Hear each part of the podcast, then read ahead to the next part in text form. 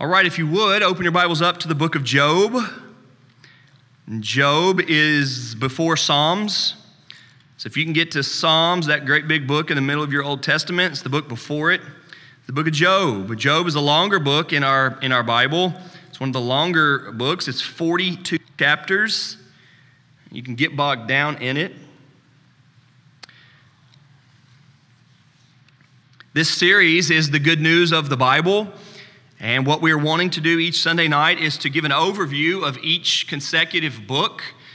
Tonight is Job, the good news coming out of the book of Job. It wasn't too long ago that our church went through Job on a Sunday morning. Some of you all remember that. And for the most part, and I can look around the room, I dare to say that everybody in here could give an overview of Job. It is unique in that way, where it is an Old Testament book, a larger one at that, and yet the setting, the context, the main characters, the details, it's perhaps the most well-known. If I asked right now for somebody to give an explanation of some Old Testament books, there would not be many that you would feel good about.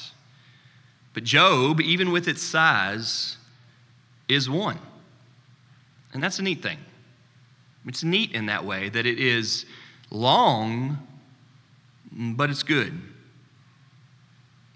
Tonight I want to give us an overview of the book of Job. I've got 4 points. I want to help you recall the story of Job.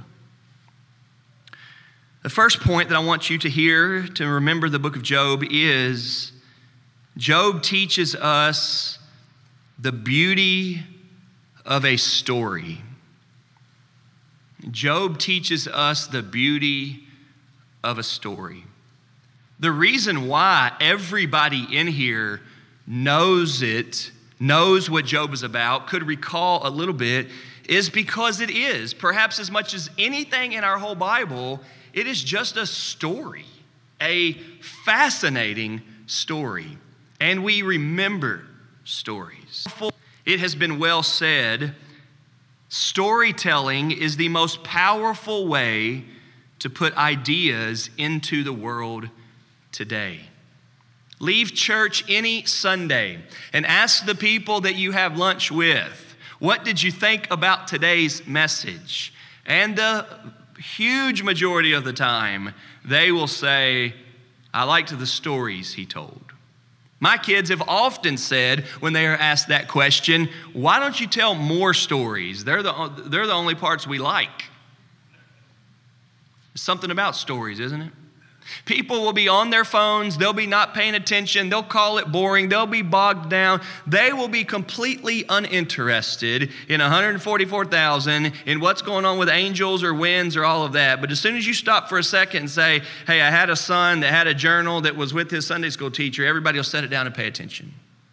That's the way stories are. God works in stories. Stories are beautiful. And the book of Job is a story. Look with me at chapter 1.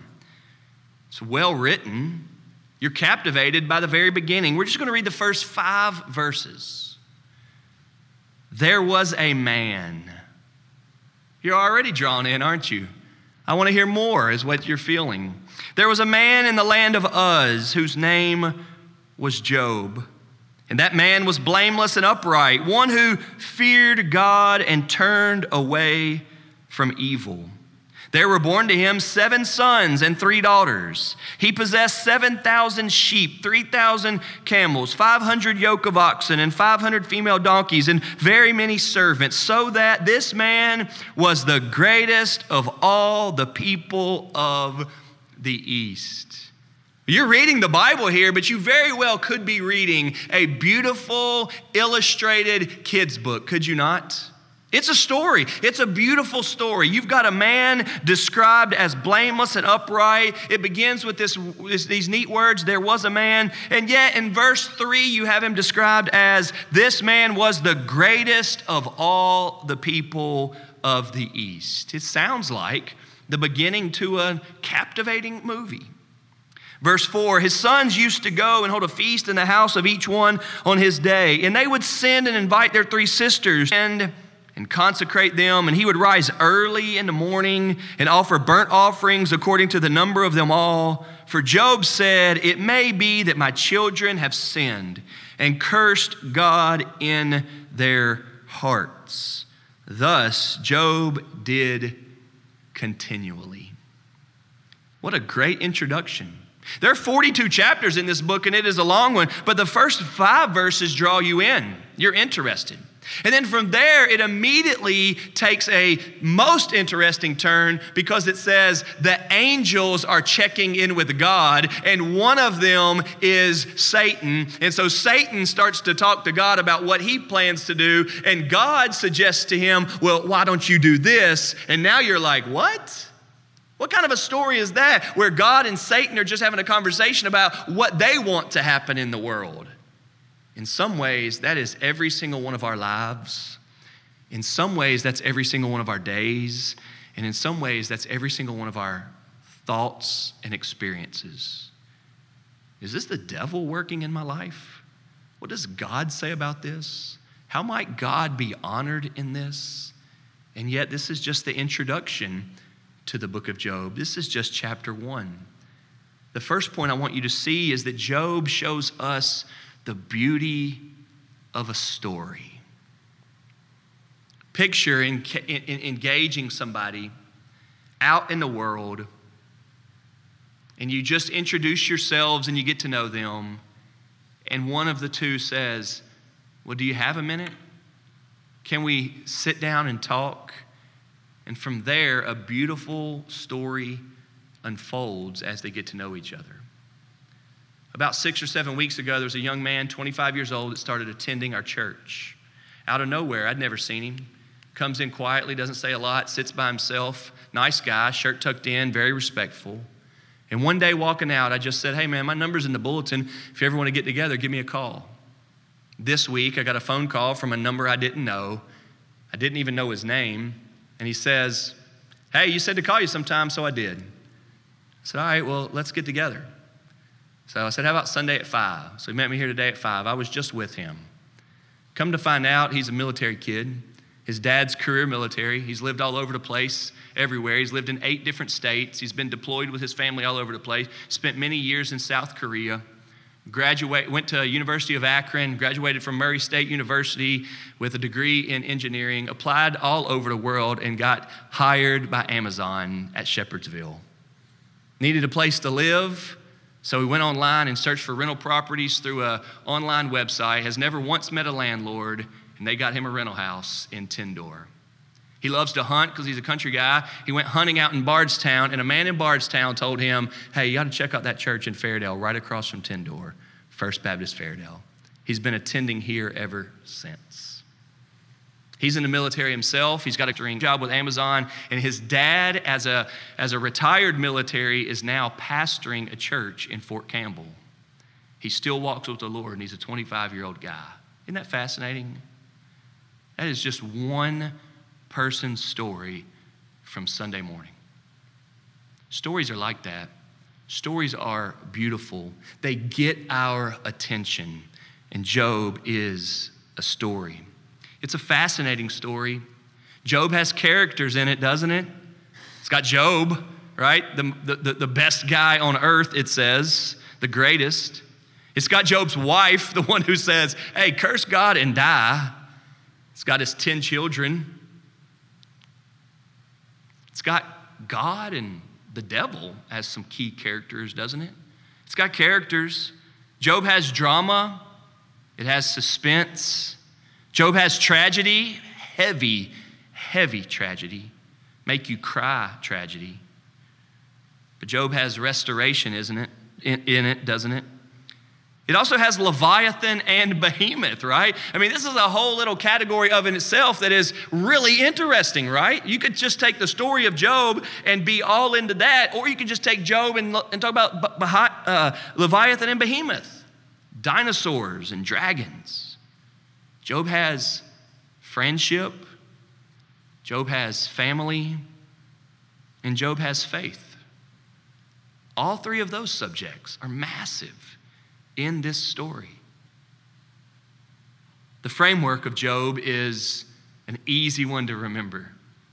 The first two chapters are those scenes with God and the devil and Job. You remember those. Basically two scenes there, right? 3 to 37 are Job's response and wrestling with and thinking through and processing what in the world is going on in my life with all of this negativity. God is absent the whole time. We see nothing from God, chapters 3 through 37. Job does have friends that come into the scene, and that's the interaction there. And then at chapter 38, to the end of the chapter 42, 38, 39, 40, 41, you have God's response. It's an easy framework for Job. The first two chapters, 3 through 37, and the final five chapters, 38 to 42. That's the story of Job. And Job teaches us the beauty of a story. I told that story of the young man that's been coming to church that I met with today to get you thinking about story. I want to encourage you to know your own story. Sometimes we say our testimony and sometimes we say our story. Sometimes we mean the same thing when we use those. But I want to encourage you as we finish this sermon tonight on the book of Job to find God in your story, or find your place in what God's doing in your story, that your story, your life would have the salvation of God in the center of it. Number one, Job teaches us the beauty of a story. Number two, Job teaches us the bigness of God, the bigness of God.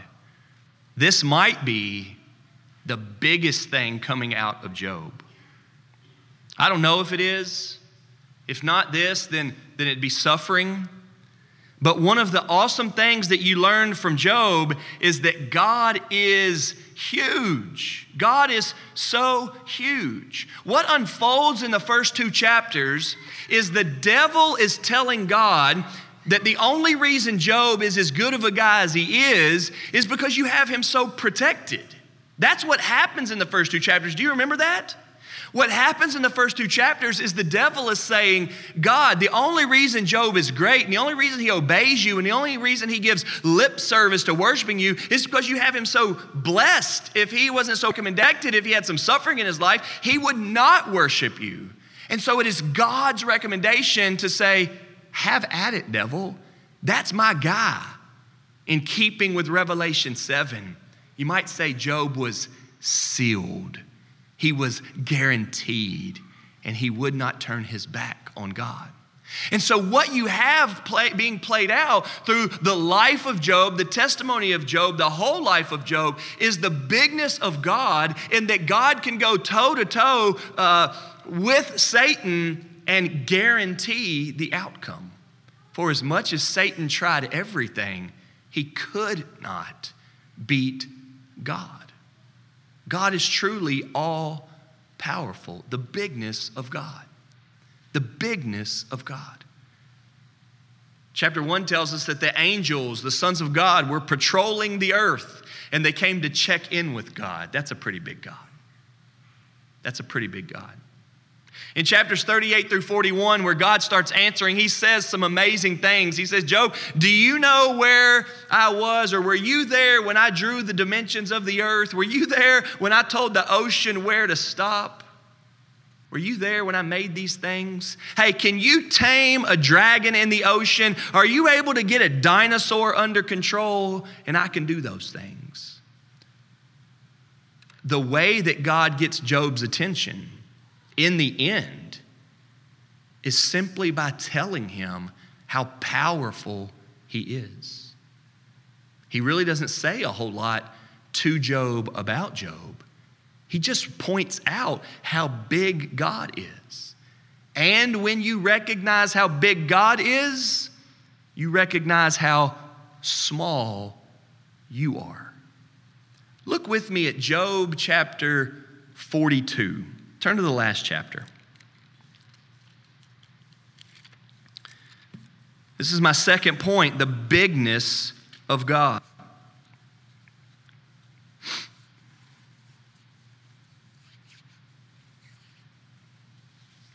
Job chapter 42, this is Job's response. Then Job answered the Lord and said, I know that you can do all things, and that no purpose of yours can be thwarted. Who is this that hides counsel without knowledge? Therefore, I have uttered what I did not understand, things too wonderful for me, which I did not know. Let's stop there for a second. In other words, Job's saying, that's above my pay grade right there. This is more than I've thought about. You're bigger than I am. Your ways are not my ways, God. There are things going on in the mind of God that we have no idea about.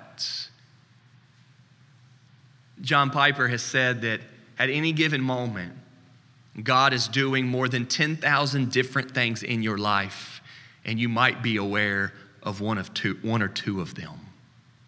He's that big. He's that big. This morning I mentioned that he knows every hair on your head, that he knows every head that there is, that he knows every single person. As somebody was walking out today, they said that they had heard that faithful preacher out of Atlanta, Louis Giglio, say before, yes, the Bible says that God knows every hair on our head, but what's really the truth is that the hairs on our head are always coming and going. You're always having more grow in and you're always having more fall out. And so the amount of hairs on your head is always changing, and God knows that too. God is that big that he knows all of that. God is so big. And you have to acknowledge that there's a lot going on that you didn't know. I'm going to make this point in just a minute, but in the midst of all the suffering in the book of Job, and y'all will remember I said this many times when I preached through Job. If you were here when we preached through Job, I was making this point week after week. Job is an incredibly sad story. But the reader often doesn't feel the sadness, because the reader knows the majesty and sovereignty and goodness of God is on Job when Job doesn't see it. Job doesn't know about his experience what the reader knows. The reader reads Job knowing the bigness of God. Job experiences his life at times wrestling with the presence of God. You and I read the book of Job, and we must see the bigness of God. Back to chapter 42. Hear and I will speak. Verse 4, I will question you and you make it known to me. Verse 5, I have heard of you by the hearing of the ear, but now my eye sees you. Therefore I despise myself and repent in dust and ashes. Job had come face to face with the bigness of God. You could say the goodness of God and the holiness of God and all of that, but the greatest emphasis here is really just the size of God, the sovereignty of God, the strength of God. Martin Luther once said that even the devil is God's devil, and the book of Job teaches us that. The devil is absolutely on a leash. God's not worried about anything. He is so big, he's got it all under control. One of the most interesting pieces of the whole book of Job is that Job was recommended to the devil in chapter 1. And preachers make that point all the time. Hey, are you living faithful enough to God that God might recommend you to the devil? We talk about God protecting us from the devil, and he certainly does that. But here, Job was so faithful to God, and God's big power was so working in Job, that God is the one who tells the devil to go after Job. You've got to be a big, sovereign, powerful Savior, a keeping God, in order to recommend your sealed people to the devil. He's a big God, and Job teaches us the bigness of God. Number one, it teaches us the beauty of a story. Number two, it teaches us the bigness of God. Number three, Job teaches us the bitterness of this life. Sometimes so in such a heavy way that it's hard to discuss. There is incredible suffering in Job. We read chapter 19 as our call to worship, and you heard it there. Job was miserable. Job has so much suffering in it that you have to conclude life's not fair. Job has so much suffering in it that it will leave you speechless. When we have small problems, we often have quick fixes, don't we? Here's what you need to do. You need to just do this. Somebody has some little issues, some little ailments, some hard times that they're facing. We'll give a quick answer. We'll tell them something to do, and then we'll walk away. But that's for small things. When suffering is grand, when suffering is deep, when suffering is long, when pain is real, there aren't a lot of quick fixes, are there? And Job is really good for that. When Job's friends first arrive, do you remember what they did? Does anybody remember? What'd they do? They sat there in silence for 7 straight days. It's how deep the pain and suffering and tragedy and misfortune and bitterness was. To make matters worse, or to make life more clear and real, Job is known as blameless. There's no place in this story for us to conclude Job had done something to bring this upon himself. This was simply because of the sovereignty of God allowing the devil to attack him. That's the explanation. That the big God in his sovereignty allowed the devil to go after Job. That's the explanation. If you don't like it, then you don't believe the Bible, but that's the explanation. And so Job's suffering and the bitterness in his life was in the sovereign hands of God, who allowed the devil to do that to Job. Life is sometimes bitter like that. And Job teaches us that. Jesus himself said, in this life you will have trouble. Life is bitter at times. And there are times when there's not a quick answer or quick fix. This is why we must learn to grieve with people and ride with people and stick with people and stay with people and walk with people. I'll be with you in this. Life is bitter. Let me show you a little bit of the bitterness. Look back to chapter 1. Verse 13. Now there was a day when his sons and daughters were eating and drinking wine in their oldest brother's house, and there came a messenger to Job and said, the oxen were plowing and the donkeys feeding beside them, and the Sabaeans fell upon them and took them and struck down the servants with the edge of the sword, and I alone have escaped to tell you. While he was yet speaking, there came another, and he said, the fire of God fell from heaven and burned up the sheep and the servants and consumed them, and I alone have escaped to tell you. While he was yet speaking, there came another and said, the Chaldeans formed 3 groups and made a raid on the camels and took them and struck down the servants with the edge of the sword, and I alone have escaped to tell you. While he was yet speaking, there came another and said, your sons and daughters were eating and drinking the wine in their oldest brother's house, and behold, a great wind came across the wilderness and struck the 4 corners of the house, and it fell upon the young people, and they are dead, and I alone have escaped to tell you. Then Job arose and tore his robe and shaved his head and fell on the ground and worshiped. And he said, naked I came from my mother's womb, and naked shall I return. The Lord gave, and the Lord has taken away.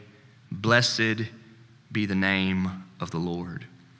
In all this, Job did not sin or charge God with wrong. Chapter 2. Again, there was a day when the sons of God came to present themselves before the Lord, and Satan also came among them to present himself before the Lord. So the scene resets itself. Verse 7. So Satan went out from the presence of the Lord and struck Job with loathsome sores, from the sole of his feet to the crown of his head, and he took a piece of broken pottery with which to scrape himself while he sat in the ashes. Then his wife said to him, do you still hold fast your integrity? Curse God and die.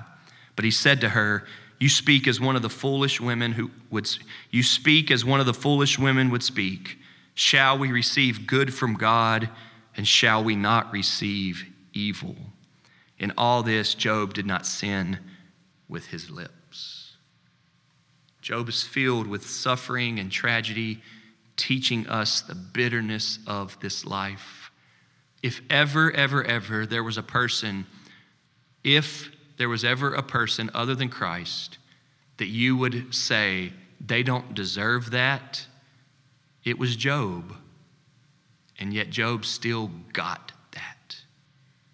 All of his kids died, all of his wealth lost, all of the success that he had removed, to where all he had left was his faith in God. A miserably sad story. That's what Job is in so many ways. The bitterness of this life. You and I need to have a category in our faith for suffering. We need to know that all of God's promises are true, but things may not get better here. You need to know that in your faith. You need to know that we were made for heaven, that we're citizens of heaven now. And like we read this morning that we'll preach on here soon enough, there's coming a day where we'll never cry again in heaven, but we're not there yet. There's lots of crying here. There's lots of hurting here. There is lots of, that's not how I wanted my life to go here. Life is often bitter. We don't believe the prosperity gospel. We don't believe that you trust in God and everything will be okay. We don't believe that you trust in God and everything will be good. We believe that He will be with us. He's the treasure. He's the foundation. He's the source. And the book of Job teaches us about this bitterness. Number one, it teaches us the beauty of a story. Number two, it teaches us the bigness of God. Number three, it teaches us the bitterness of this life. And lastly, number four, Job teaches us the blessing of God's salvation. In a striking way, Job doesn't give up. He keeps believing. It's the beauty of gospel and salvation. It's the beauty of grace and mercy. It's the beauty of God keeping His own. Job continues to trust. His wife says, you're going to keep holding your integrity? And Job says, yeah, I'm going to worship in this moment. I'm going to worship with all my kids dead. I'm going to worship in all of my misery. Blessed be the name of the Lord God, to which every scoffer would say, well, if that's the type of God He is, or if that's the way your God treats you, or if that's the life He's given you, I don't want anything to do with Him. And Job holds out and says, I don't know what He's given me, and that's not what I wanted Him to give me, but I will still worship God in this life. It's the blessing of the salvation that He has. The Bible describes Job as righteous, blameless. The Bible describes him as a man who repents of his sin. The Bible seems to say that Job doesn't sin that much, but it shows us that he's a repentant man. The Bible shows us as Job being so concerned about the forgiveness of sins in people's lives that he went and did what he could to seemingly get forgiveness in the lives of his children. That's that weird stuff happening in chapter 1 where every day Job went and offered sacrifices to consecrate his children in case they have sinned. That's what it says. I preached on that a long time ago, so we don't have a whole sermon for that tonight. But that's what the Bible says. I mean, Job was so focused on God that he did things to help other people be focused on God. The blessing of God's salvation is throughout this book. At the end of the book, which we've already read, we see Job repenting. God, you're right. God, you do what you want. God, you're bigger than me. God, you're better than me. And if ever somebody could have said, I'm the best man. Nobody's better than me. I deserve this. It would have been Job. And yet Job concludes, God, you're better than me. Your salvation. And in chapter 19, if you'll turn back there, this is where we started. In a long monologue of his suffering and him wrestling with it, Job says some of the best faithful lines you could ever hear. Job 19, verse 23. Oh, that my words were written. Oh, that they were inscribed in a book. Oh, that with an iron pen and lead they were engraved in the rock forever. For I know that my Redeemer lives, and at last he will stand upon the earth. There's a lot of things that we don't know about your life or my life, but we can conclude this. I don't know how long you're going to live. I don't know how much money you're going to make. I don't know if you're going to die healthy at the end of your life saying, I had a good one. If you're going to die of suffering through cancer saying, why? We don't know that. But you can matter-of-factly know that the Lord Jesus Christ died for your sins, rose again victorious over death, and that he will be who you will stand against in judgment, and you can escape that judgment because of the work of God on the cross. Loved by God, anchored in him, forgiven and right with God. Your salvation can be secure as can be because of your Redeemer. And whatever this life brings to you, you can know it, that your Redeemer lives. In this moment, Job had 1,000 questions. There's so much I don't understand, Job was saying. There is so much I don't understand about what's going on in my life. But what I do know is my Redeemer lives. And in the end, he will be the one standing, and I'll be believing in him. What a salvation. What a salvation. I want to remind you that Job is held up as exemplary. The book of James mentions the faith of Job, the patience of Job, the perseverance of Job. The prophets, the Old Testament prophets, put Job up there with Noah as being exemplary, with Daniel as being exemplary. Job to the prophets, which are much later in the Old Testament, much later in history, Job is one of the examples of being faithful. The book of Job, while it is a beautiful story, is also a book that offers to us salvation. The Bible does not say that you can earn it. The Bible does not say that you can be good enough to get to heaven. The Bible teaches that you need a Savior. In Job's life, albeit a very impressive, admirable life, testifies to us that we need a Redeemer.